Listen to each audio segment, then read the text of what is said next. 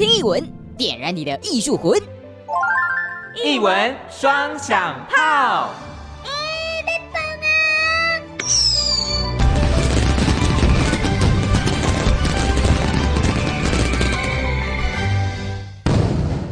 艺文双响炮，我是阿红，今天是双响欧北共哈，但今天的来宾哎。欸他没有要来欧北共，只有阿红在欧北共哦。今天邀请到的来宾是来自于《告白那一刻》的主持人内克。Hello，听众大家好，我是内克。我喜欢你别叫我欧北共，我被欧北共啥？不，欧北共是我的单元名称啦。好好，邀请阿红，领导给阿红。不啦，不啦，被欧北共。今天来分享什么？今天找你来一定是跟我们节目的主题有关系。我们在介绍展览。对啊，可是你是一个 Podcast 节目的主持人，跟展览有什么关系呢？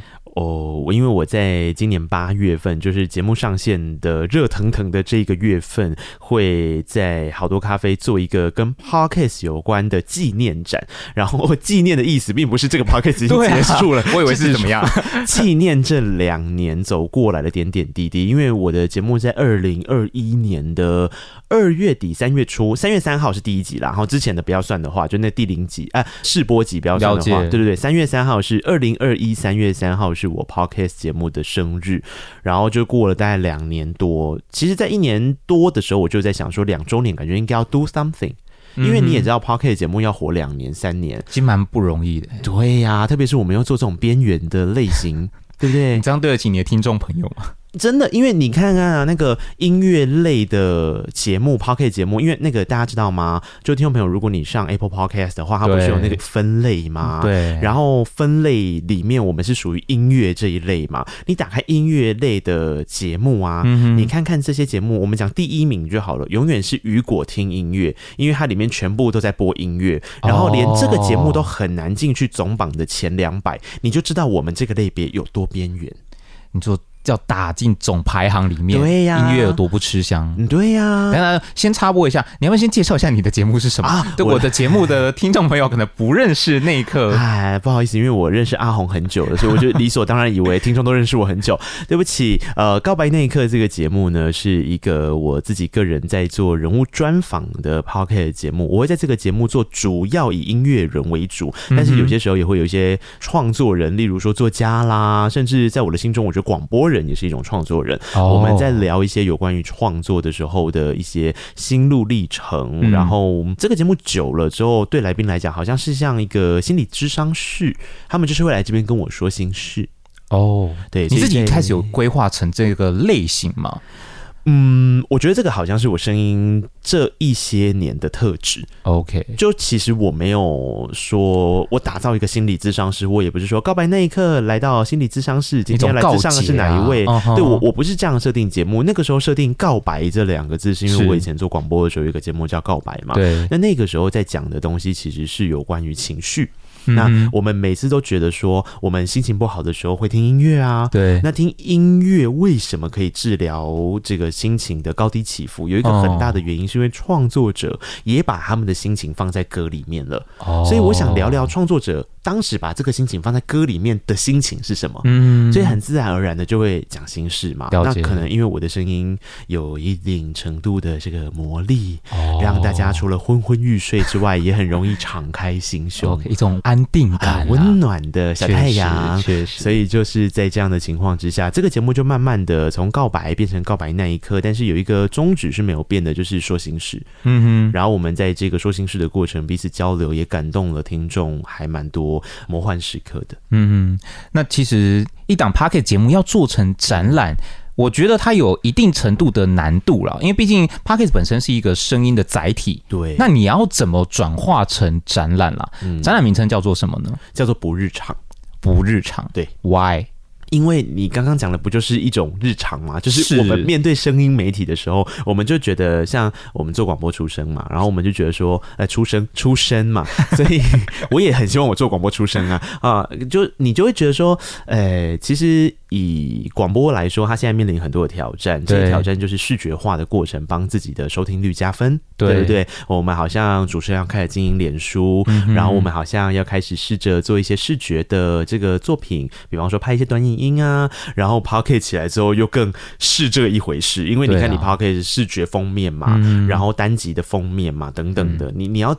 增加更多露出的机会。对，然后社群经营的时候，你就是要视觉。对我来讲，这一些都统称叫声音媒体的不日常。哦，可是啊，虽然我们常常觉得这个不日常很痛苦，但经历过这些不日常，有些时候你会得到两个心得。两个心得，对，第一个心得叫做日常真好，就是、哦、原来单纯没比较没伤害。对，单纯做声音是一件这么快乐的事，这是一种心得。哦、另一种心得可能是这些不日常，它会变成你的日常，它成为了你的一个前进的养分。OK，对，那这个也就是人家俗世间的人们所说的突破舒适圈。哦，对啦，毕竟我们熟悉的媒体载体是用声音来呈现，但另外就要多去思考到关于影像方面的呈现。没错，所以这个时候定调叫不日常，有一个因素是要向这件事致敬啊。嗯哼，可是像刚刚讲到说，我们今天要把声音的这个媒介变成视觉化，光想就有一定程度的难度。对于你来讲，你一开始是怎么去规划？当你有这个念头说，哦，我要把这个两周年变成一个纪念展览，可是你要怎么做？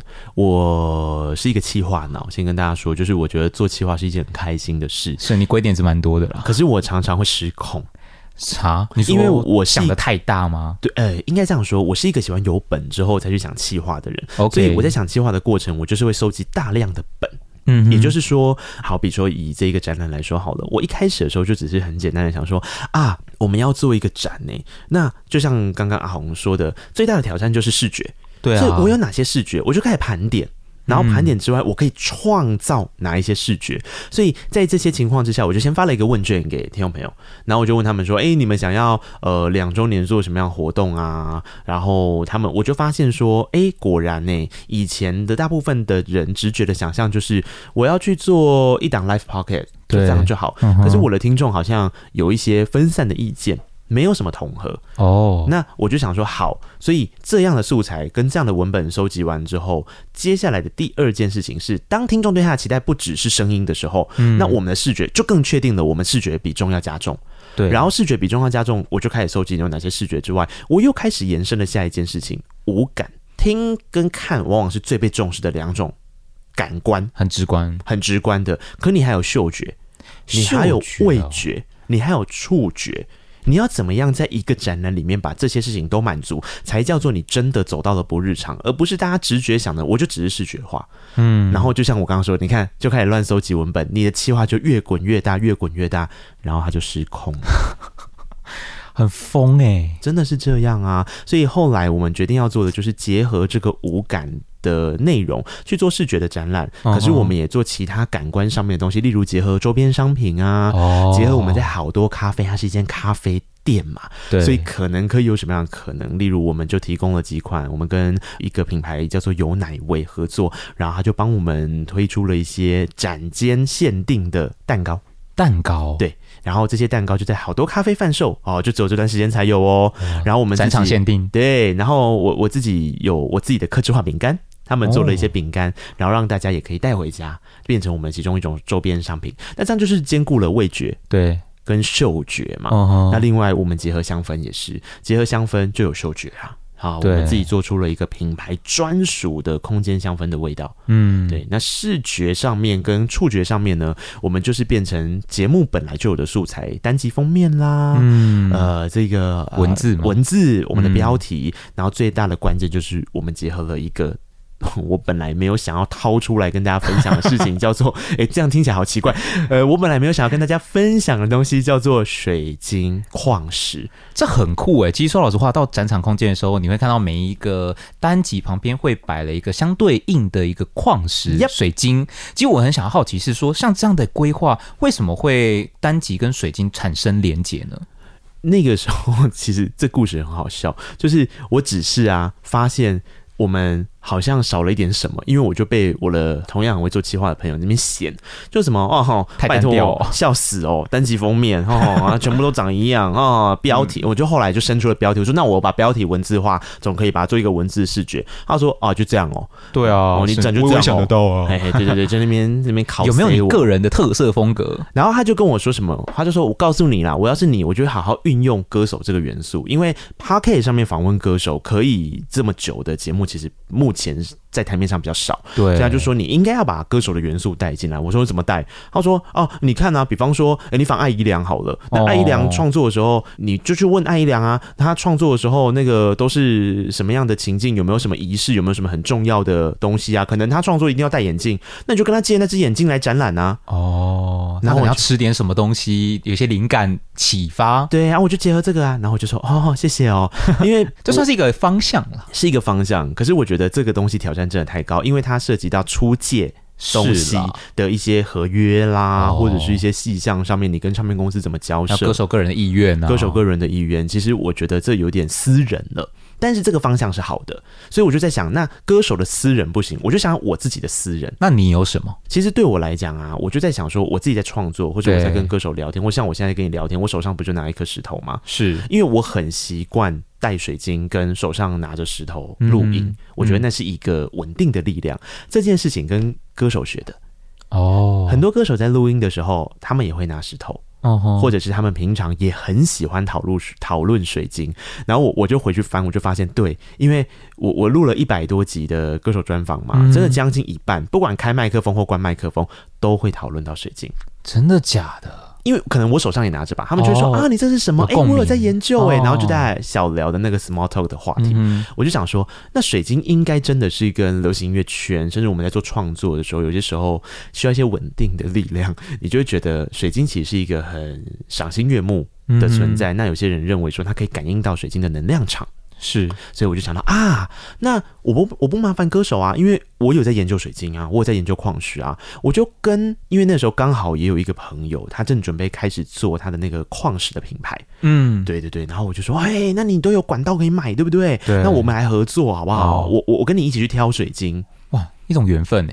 对，然后我然后说，那就这样就结合起来，uh -huh. 所以后来就变成我们的视觉化里面多了这个我觉得非常关键的元素，也是让好多咖啡答应跟我们合作的元素。因为我觉得这个在展场空间当中是一个很，我觉得是很特别、很独创性的。嗯、因为你如果视觉化来讲的话，你觉得单集封面可以想象得到，然后标题你也想象得到，可是，在做更多的连接，我好像就没有什么太多的点子。那确实，在矿石这一块是很少人用这方式来去做呈现或做连接的，而且。而且你有没有发现，其实它会变成是一个二创哦？我自己在做我自己的节目的二创，因为我节目就是素材在那里。比方说，OK，我又又拿艾怡良举例好了，艾怡良的这个视觉上面有了，它是他的一个节目单集封面。嗯，那接下来我挑了一颗水晶，叫做拉长石。我我不得不说，那个拉长石很漂亮。我第一眼看到的时候，这个是不是它那个蓝色透出来光很美？没错，而且要一整片都是蓝色的拉长石很少，因为拉长石可能各种颜色，嗯，可是这么大片是单一色系的很少。我那个时候去挑的时候，我拿起那个手在看，然后隔壁就有一对在挑的情侣，然后那女生就很大声的说：“哎，那个颜色好特别，怎么这么蓝？”我就把它放进我的，才不要给你呢，我挑的。对，那因为这个蓝刚好也是。是我心中对于爱尔兰想象的蓝色。哦、oh.，对，那它其实是它的那个蓝是内里透出来的，它外表其实是暗的。你要在一定光线这样子，呃，闪啊闪，你就会抓到那个很漂亮的蓝色。这个概念对于我听艾良这集，跟我对艾良这集的理解，其实是可以对话的。Mm -hmm. 因为其实他可能就是用非常多的这个很纤细的情感，对，在包装他的歌曲，在写他的创作。那这些创作可能是来自一些伤痕，oh. 来自一些灰暗的角落，可他内心其实是在。发亮的，他内心其实是这些伤痕、这些过去、这些回忆，其实对他来讲是创作的养分。嗯哼，那我就想说，哎、欸，我觉得好像还不错哦。然后我就开始去，因为我自己对水晶有点研究，然后我会去找交集，是大家对于拉长石的能量场跟它的传说。传说，对，结果你知道拉长石有一个传说，就是说她是蝴蝶女神，她会女神引领蝴蝶迁徙。然后在引领蝴蝶迁徙的过程，蝴蝶要休息嘛？对，在休息的时候呢，这个呃拉长石的这个代表的这个蝴蝶女神会庇护他们，然后在庇护他们的时候，就会让他们有机会可以安全的休息。休息完之后呢，他们就会产生一颗石头，就叫拉长石，化身成拉长石。对，然后所以拉长石其实就是在这样子的情况之下，在移动，可能在能量场的冲击的情况之下，它所诞生的一颗智慧的石头。哇，对之类的，就是它其实是有很多的寓寓意啦。对，然后这个寓意是当然一定都是人类解读出来的，当然当然。但是我觉得这就是文字跟创作很美丽的地方。你解读这些东西，然后你发现它其实是跟我访艾怡良这一集可以对话，嗯、甚至可以成为一颗祝福这个歌手跟祝福看到这颗石头的听众。那我觉得这个心意，这个对于这个展览的再创作的这个心意就达到了。嗯、那这个展对我来讲，它的意义就不只是。纪念 Podcast，它可能更重要的事情是，我也在尝试着从这样的展览帮这个 Podcast 做一个再检视、延伸一个创作，把这个创作祝福给来看展，即便你不认识告白那一刻的听众。嗯哼，因为我觉得展览本身，它就是策展人，他有一些话。有些想法想要告诉来看展的人，嗯、那展览本身，如果你只是单纯把单集的那些故事再重新放上去，就可能相对的比较单调，嗯、对它。可能这个纪念就单纯仅止于纪念，对。但我觉得在看展览的过程当中的话，我觉得感受到更多的是你想要跟来看展的人去做对话，对对对。这个对话就包含在你用那些矿石去做一些寓意，因为等于说你每一集去用矿石去做你对它的连接，嗯、你对它的诠释，然后找出一颗比较符合你对它的想象的定义的石头。对对，我觉得这点是很特别的。对，而且其实听众朋友都可以到观众朋友啦，这个时候已经变观众了，你其实都可以。到那个展区，它就是在咖啡厅的各个角落。我们这次展十六集，所以也就是有十六颗石头跟十六幅视觉，每一个视觉跟石头中间，它其实有一个有一张卡片。嗯哼，这张卡片我非常建议你一定要看，因为它其实就是我刚刚讲那个恶创。你、oh. 你你看这张卡片的时候，就会得到像我刚刚解释艾怡良的这颗石头拉长石的概念，怎么跟这一集做连结的一个想象。我觉得当你看完这个想象，你再重新回味这一集，或者是你第一次听到这一集节目，你都会产生一个很特别的，我觉得是连结吧。因为做所有的创作，其实都是在解释事情。是他在解释的过程中，开创出了属于主持人、来宾之外听着的你的下一层意义。嗯哼，我们创作出一首歌，嗯，我们做出一个展，对，那个展就死了，那个歌就死了。对我们而言，嗯、因为他已经是 settle down 的了，了解，他成为他自己的样子。你怎么样去跟这个展发生互动，让他继续活下来，嗯，继续活出新生命，那就是观展的人发生的事。嗯哼，等于说你也是用另外一个角度再次介绍这一集的故事。哎，对对对对对。但我自己蛮好奇的一点是说，你刚刚有讲到那个讲到你做了一百多集了，嗯，如何挑出这十六集？嗯哼，这不是一个很艰巨的任务，非常难。然后我觉得很感谢我这一次一起策展的团队啦，因为其实我们有用一个。假民主的共识觉就是、啊、什么东西？就是我们可能会先讨论个几集，但是我自己 你应该一定有自己私人推荐啊。我觉得强制置入，然后其他的可能他们就觉得啊哪几集，我就哦可以参考，可以参考。OK，对。然后我觉得有一个比较大的概念，应该是我对那一集很快就可以联想到一个水晶的能量的，或者是我觉得它的标题非常的。心脏重击，对对对对对，因为你也知道下标很难，对啊。然后我有时候下标就觉得啊，下完之后隔天看到它上线，觉得天哪，这个标好像改哦。对，然后有些可是你下了，你现在再看一次，你就会觉得哇，好懂那个时候的心情。对，所以像这种重疾心脏的标题，就是会是选择的原因之一。了解，对，因为在展场空间当中，你可以看到单集的。封面图，那封面图是你跟歌手的剪影，对、嗯，然后也有一些单集是用文字来做呈现，就刚才讲到这个标题嘛，就有些话，我觉得自己。你自己看到的时候，你会被这些话给吸引住。对，有没有哪些话是你自己印象比较深刻，或者是在整个采访当中是对于你来讲是比较特别的故事呢？其实我一直记得，你每次这样讲之后，我就想到第一个标题，就是你为什么非得这么阳光呢？我有看到那个，我那个时候想想说，哎，什么意思啊？这个标题的主角是李玉玺。Oh. 我那时候访李玉玺的时候，是他推出了一张非常暗的专辑跟作品，就是很颓废风，跟他过去那个阳光男孩的形象是完全不一样的。嗯，呃，他说那是他经历了去看心理咨商，然后他觉得他自己有一点关卡过不去的时候，去做出来的一个总结，就是他接受了自己不要总是这么阳光，因为这个阳光有可能是是在别人给他的期待之下所诞生的一个情形。别、人框架了，他只是照遵循着大家对他的期待。对，然后他甚至已经内化到他从来不觉得这是个问题，可他内心却空空的。然后后来在音乐跟心理智商的帮助之下，让他开始觉得 It's OK。就是做自己也很好啊，对。然后我我现阶段就是长成了这个样子，我就、嗯、我就这样啊。所以为什么那一集的标题叫这个？就是因为他我抓到了一个概念是，是对我们有些时候在那种，也特别有些人很阳光的背后，他其实都是一种他不见得这么阳光，可他习惯了哦用这个样子去面对大家。可是当他心情真的很不 OK，或者他的真的是无来由的空洞的时候，他不敢不阳光。因为大家已经习惯这样了，对。可是其实这个时候，你只要问他一句：“你为什么一定要这么阳光呢？”哇，天哪！其实是会让他开始去理解到多，对我我没有一定要，或者是我们换句话说，你为什么一定要当第一名？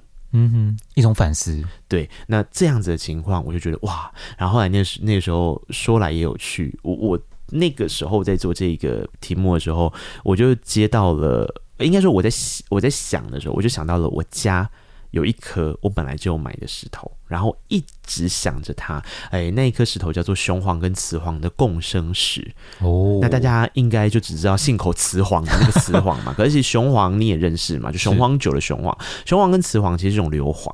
对对不对？所以它是黄色的。那它共生，嗯、共生的意思对我来讲就是雌雄阴暗，其实它都是一个概念。有光的地方就有阴影，嗯，你不能够只接受光，不接受阴影。是同样的，当你被光照到炙热到受不了的时候，阴影也给了你庇佑。所以没有一个是好，一个是不好，它其实是可以共生的。嗯、所以后来才发现啊，它是雄黄雌黄共生诶、欸，然后它有一些其他的意义啦，包含了说它在这种高热啊、非常阳光的底下去诞生的一颗石头。嗯，然后可能不见得总是健康，因为其实硫磺石是有毒的。嗯，对。可是这个毒你要怎么样去欣赏它，或者是说你要怎么样接受有毒的东西？但是它其实也可以带给你祝福，因为这种共生石它也有它的能量场。对对，可能就是类似像这样，你就结合结合起来之后，它是不是就衍生了一个新的解读空间跟意义？嗯、然后我我会深深被这件事打动。哦，对，因为它也有一种呼应吧，就是跟这个单集说，你做在采访的当下，或你听完整体的感受，它确实没有所谓的一就一或二就是二，对对，你一定要这么阳光嘛？或是、嗯、呃黑暗就不好嘛？它其实也没有一个定论，但你最好就是。你做你自己就好，对，因为你可以这么阳光的，如果你想，嗯，你也可以不要这么阳光，对啊。所以为什么写非得打个问号？就是我只是在提醒你，你可以做你自己，嗯，对啊。其实每一集都有它属于的故事的，有一部分也会是希望你看完再有好多咖啡，看完这个展之后，或许有机会的话再去回听，你可能会有另外一个层面的共鸣，嗯。当然，在刚刚提到的很多是选了十六集来当做这个各集的介绍。另外，我觉得在有一个区域的设计很特别，它看起来像是一个无限的符号。这个是什么样的意涵呢？这是一个即兴创作。我我真的觉得展览其实就是一种不断的创作。我们其实啊，只是在想说，一开始最一开始，我们素材都收集好了嘛？对啊。那不用很可惜啊，因为我觉得每一集对我来讲都有非常珍贵的回忆。对。所以后来我们就把这些素材包。包含了邀请卡啦，而且我们邀请卡还改版过很多次，所以有不一样的的视觉哦。对，因为我的节目在访歌手之前，我会先给他一张邀请卡，让他进入这个情境。因为我不给访纲嘛，所以我会给邀请卡，然后他就知道哦，这个节目要讲心事哦。对对对，他们可能就心里会有一点，然后就哦，这个主持人真的有在听呢，或是有有准备好哎，所以。我们有很多个邀请卡，不一样的版本，这样。嗯、那这是一个素材。那另外，我跟歌手有很多照片嘛，对。然后还有节目单集封面，我们每一集都做两款，所以其实我们累积了非常多的视觉。对啊，对。所以一开始我们只是把这些视觉都收集起来，嗯、然后当天到现场之后呢，我们就看到有一面很白的墙，是这十六颗水晶之外，还有一区。呃，可以放展品，然后我们想说，我们把这片墙填好好了，要怎么创作呢？然后那时候我的伙伴 Vicky 呢就跟我说：“哎、你节目不是有一个 logo 吗？就是一个无限的 logo，然后我们来创作这个无限好了。”我说：“好啊，因为你知道吗？这个 logo 就是我身上的刺青。”它是一个衔尾蛇，对，应该说你这样看，你只会看到一个八，就是无限的符号，大家认识的。可是其实我那一枚刺青跟我节目的 logo，其实是一只蛇在吃自己。哇哦，它是一个传说的图形，就像阿红刚刚说的，它叫衔尾蛇，衔就是那个咬住的意思，咬住蛇咬住自己的尾巴，产生一个八字啊，传说中的吃自己。哦，对，其实衔尾蛇就是一个，它有很多形象，有些时候可能是一个圆圈圈，有些时候可能是一些很复杂的符号，有些可能是无限。总而言之，它一定会吃自己的尾巴。是这个概念是，是我刚我都讲吃自己，因为我觉得那个哲学意涵要解释起来有点久。但简单来说，就是你吃自己代表两件事：第一个，你必须要依靠你自己，嗯哼，你要自食其力。我觉得这是一个我人生中很重要的，或者是说我成长的过程中一直被灌输的一个信念：靠山山倒，靠人人倒，靠自己最好。时时刻刻提醒自己。对，那第二个意义其实是在它的这个无限的符号，其实可以代表着一种循环，毁灭后的重生。你吃自己来养活你自己，所以你是死还是活？既死又是活。就是这么有趣，所以它的第二层含义是这个。我觉得这跟我的人生观真的太像了。我觉得我永远每一天都像是在死去当中活过来。嗯哼，对，人会死，但是物理上的死亡之前，你会经历过非常多次心理上的死亡。嗯，这些心理上的死亡可能来自于各式各样的冲击，好的也好，不好的也好。我快乐到要死掉，这也是一种好的冲击嘛？是啊，对，所以好的跟坏的，它都是你自己成长的养分。对，它帮助你重生。所以在你的肉体还没真的走向死亡之前，你的灵魂其实一直不断的在做这件事情。所以对我来讲，它才会是一个 circle，变成是一个无限符号，它是无限在循环的。然后刚好把它倒过来的时候，又是八，我出生在八月哦，哎，所以我的刺青就是这样来的。对你来讲是一个非常具有纪念以及算是时时刻提醒自己的一个符号。对，然后我再看看这个符号。跟这个节目不就是一样的意思吗？这个节目我靠我自己啊，对，对我我自己找团队，然后我们、嗯、你也知道做 Podcast 就是这样嘛，嗯、你必须要依靠你自己，然后很努力让这个节目不断的循环重生，每一集录完都死掉，可是下一集我们又我们又活过来了，很庆幸我们还活着，嗯哼，对，所以我觉得这种庆祝的概念。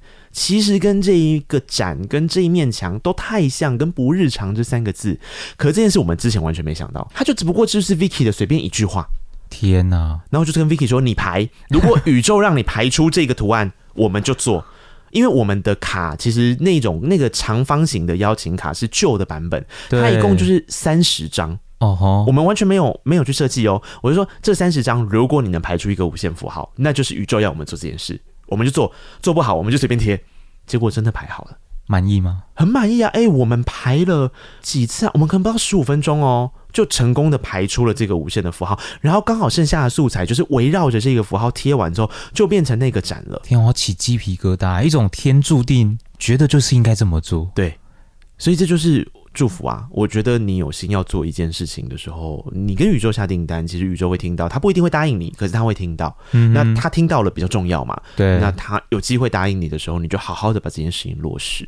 嗯，其实我觉得像这样的一个展览，虽然说它展空间不大，它就是一个咖啡厅的四周的墙面，温馨可爱。对对对对，那整体的氛围是真的蛮不错的。嗯，那也我觉得。要导向回去听节目，这个也是这个展览本身一个很大的重点。嘿，你抓到重点了？为什么 要选在咖啡厅，而不是自己去做一个展览空间呢？就是因为咖啡厅会有很多自来客啊。对啊，所以自来客就会发生很多偶然与巧合。只要你展做的够让人觉得我好像想要听你在讲什么故事，那我相信这个节目就总是还是会被大家在意识到它的存在。嗯，对。那如果没意识到或没意识到这个展呢，我也还会再用其他的方式意识到。所以后来我就。因为我们的这次的展品有一个东西也是结合水晶，我们做了一个祝福卡牌。祝福卡牌，这个也非常酷。它其实呢，如果你完全不信水晶，它就是一副扑克牌。可是除了扑克牌这个功能之外，它还有另外一件事情。嗯哼，哎，我每一个花色都做了一个水晶的结合。嗯啊、呃，比方说像黑桃，我用的就是青金石，因为它是一个贵族的石头，它是以前埃及的这个王室哈，就是那些埃及法老啊或什么的那种贵族。他们在使用的一种石头，很早就存在了。对对对对，拿来做祭祀啊，拿来做什么的，反正就很早就存在的一颗石头。然后这一颗石头，我就把它结合，因为黑桃是一个贵族的形象。对对，在在扑克牌，因为每个花色它其实都有对应的对应的人，或像像那个啊菱形方块，它对应的就是商人嘛，商人就是钱币，所以我好像就用了这个发晶。哦，对对对，金色的发巾，然后就类似像这样概念，这是其一的祝福。但如果你不知道，没关系，就很漂亮。是啊，视觉上蛮漂亮的。对，然后另外呢，就是我不是有一些邀请卡吗？对，我的邀请卡不是一百多张吗？哦，我挑出了五十二张，里面一些就是偶然与巧合，因为可能我截出了一段话来。对，我不告诉你，你不知道那是我原本写给歌手的邀请卡文字。他你会觉得他在跟你讲话，例如不跟着世界走的人就没有框架了。但这个是从这个邀请卡中截取出来的。对，可能我是本来写给某一个歌手的话，可是我听完他的歌曲之后有感而发写出来的话。对，然后我现在把它截取出来送给大家，然后就变成了这一副五十四张就连鬼牌嘛，五十四张牌的卡牌。对，它叫铺满那颗心意的卡牌。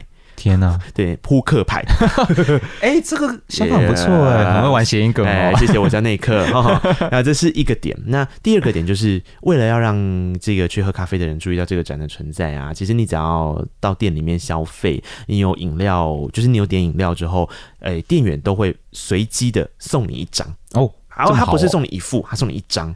然后就可以让你感受到那个文字，跟引发这个好奇心，想要这是什么？嘿，现场有在卖哦，随缘品，对，就是一种祝福。然后你听完这个祝福，你会很开心啊。如果你想要完整的祝福，或者是你希望出门前每天抽一张卡牌给你一个祝福，或者你希望三五好友聚会的时候玩扑克牌，你家刚好没了，哦、那你就可以去购买这个铺满那颗心意的卡牌，现场其实有贩售。这样，当然除了卡牌，还有这个矿石，还有纸胶带，其实有一些商品。对，哎、欸，跟大家说。你们知道吗？那个看到的展览啊，那些石头啊，其实都是可以。我们不能用卖这个词，其实，在水晶跟矿石的世界叫邀请，邀请，因为大家相信水晶有灵哦，对，矿石有灵性，所以其实你是邀请他入住你家，给你好的磁场，给你好的祝福。对，逻辑上比较像这样，所以呃，一般来说，这个术语都叫邀请。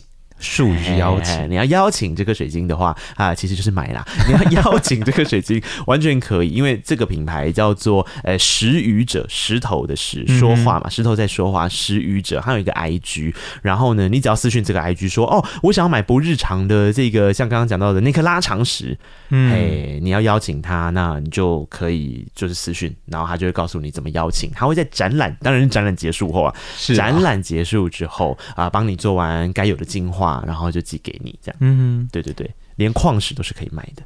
那在我们节目当中呢，其实每一次都会邀请策展人用一句话来推荐这一档展览。哇，其实这一题是每个策展人觉得访纲中最困难的一题，超难，因为。你花了很多心力去测一档展览，有很多的话想要跟大家讲，但你得要浓缩成一句话，然后给你两三句话也可以啦。但用一句话来去总结，或者是说推荐，我觉得用推荐这个词会比较好一点。如果有一句话来推荐给听众朋友，怎么分享？我期待这个展览对所有的听众朋友来说是一个祝福。它可能不是一个非常大的展览，嗯、但是因为它叫做不日常，是在这个节目当中定调了很多的以前从没想过的事情。我们不管是集结或是创作，最后的那一句话就是：我希望祝福他，也祝福你。他是指这个告白那一刻，然后也祝福你来观展的人。其实我们都可以，不管遇到什么样的不日常，都让他 make it your day，哦，让他成为你的日子，好的不好的都是你的日子。就 have a nice day，祝福，嗯。哎、欸，这样子大概八十句了，已经 好作弊、哦，没那么苛刻啦！啊你好朋友多刚多算你几个字，好，make it your day。OK，就我觉得这样的概念。你要自己来看展览，你才会觉得这样的话会有做呼应的。嗯，那当然，就大家想说，哇，我听完我很有兴趣，展期到什么时候？我是不是九月、十月再去就有呢？哎，不好意思，哦没有喽。未来会不会再有？我可不知道啊，很烧钱。但简单来说，就是我们在整个八月份，只要好多咖啡这个在捷运东门站走路五分钟就会抵达的地方哦，这一个咖啡厅叫好多咖啡，不是有好多咖啡哦，就是好多是他们的名字，咖啡是咖啡，哎，对，好多。咖啡，你搜寻一下就会搜寻到这个地方，它在东门站附近，只要它有营业，它大概都是中午十二点开始开。OK，那会因为是假日或平日收的时间比较不一样，但大概都到晚上了哈。是这一段时间在八月，只要好多咖啡有营业的时候，你都可以去参加和参观这个不日常，它不用任何的门票。哇哦，它就是只要进去咖啡厅，那当然咖啡厅会有它自己的消费规定嘛，你就配合他们的消费规定喝杯咖啡，然后你就可以感受一下刚刚所讲的这一切内容。然后如果可以的话，到我们还是办了一个 live podcast 的哦，这个很重要啊！时间在什么时候呢？我生日，哎，没有人知道我生日，对不起啊，在八月二十三号八二三炮战的 很好记吧的那一天的晚上八点钟的时候开始，七点半就入场。那是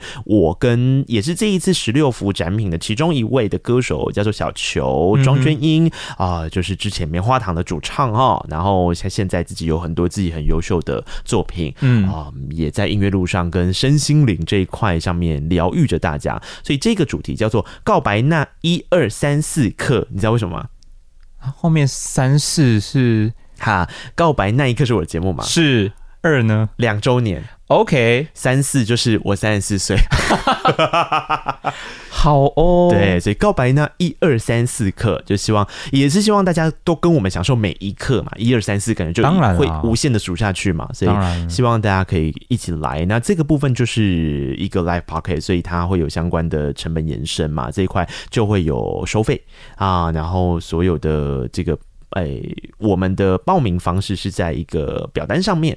嗯哼，对，我会把表单放在一文双响炮的 完全没有问主持人 的节目资讯栏位上，大家可以去找。Of course，但我只是说，因为大家今天听完双响炮的听众朋友听完之后，一定会对于说，哎，我如果对那一刻有兴趣，我可以哪边找到相关的资讯呢？啊，你可以到告白那一刻的 Podcast 上面，或者是告白就是那个告白嘛，哦，那一刻为什么叫那一刻？你念快一点，你就会发现它跟那一刻很像。是，还有我叫那一刻，好，所以告白那一刻 That moment，好，告。白那一刻的这个 Instagram 上面也有我们的官方 Instagram，也可以找到相关的这个资讯啊，或者是连结啊。然后刚刚讲那个 Google 表单呢，它是一个报名的表单，因为我们你也知道咖啡厅很小，是啊，对，它就一样在那个咖啡厅，所以座位有限啦。如果你点开的时候，它的表单已经关闭了，就表示 sold out 了，sorry，sorry。对，我们就有缘再相会，但你都还是可以看那个展呐、啊。哦、是啊，嗯，那你自己个人粉专要分享一下吗？我个人粉砖脸书叫做内克吴宇轩，内侧内巧克力的克，气宇轩昂的宇轩，我是口天吴，不是古月虎哦。这是我的固定真的假的啊？嗯，后面是有人误会过吗？星巴克的店员永远都在误会啊。哈，他会先生贵姓？我说吴，然后我就会拿到说胡先生，你的东西好喽。然后看就是古月虎的虎，你已经习以为常了。嗯，可是我觉得我不应该习以为常，因为我是一个广播节目主持人呢、欸。哇，他在挑战你的正音哦。对啊，所以我现在都直接介绍说我是口天吴，不是古月虎。那我就吴宇轩有再被写错吗？嗯哼，我只有在我的 Pocket 上面跟广播节目上这样子。星巴克我觉得这样太长了。你说，哎、欸，不好意思先生，你贵姓？我是口天我，不是古月虎哦。这个他可能会报警。不至于吧？但他会对你很有印象深刻。我才不要！结果他在的时候，就又写古月虎，对，暴气，他只记得后面。对啊，傻眼。他想说到底是口天吴还是古月虎？算了啦，就随便写一个，算了啦。好，今天最主要就是跟大家分享好朋友的一个展览，叫谢谢阿红不日常告白那一刻两周年纪念特展。没错，对，也也在好多咖啡。嗯，有兴趣的朋友，下面资讯栏都有相关的资讯，都可以去参与。尤其是这个 Live Podcast，对我觉得这个机会蛮难得的啦，不再只是单纯。的展览，因为策展人本身能够跟观众也好，或者是自己的听众去做一种互动，嗯、其实这种机会是真的蛮特别的。而且从一个 Podcast 节目出发，我真是想都没想过。是啊，我到现在好像没有听过有 Podcast 节目策展呢、欸。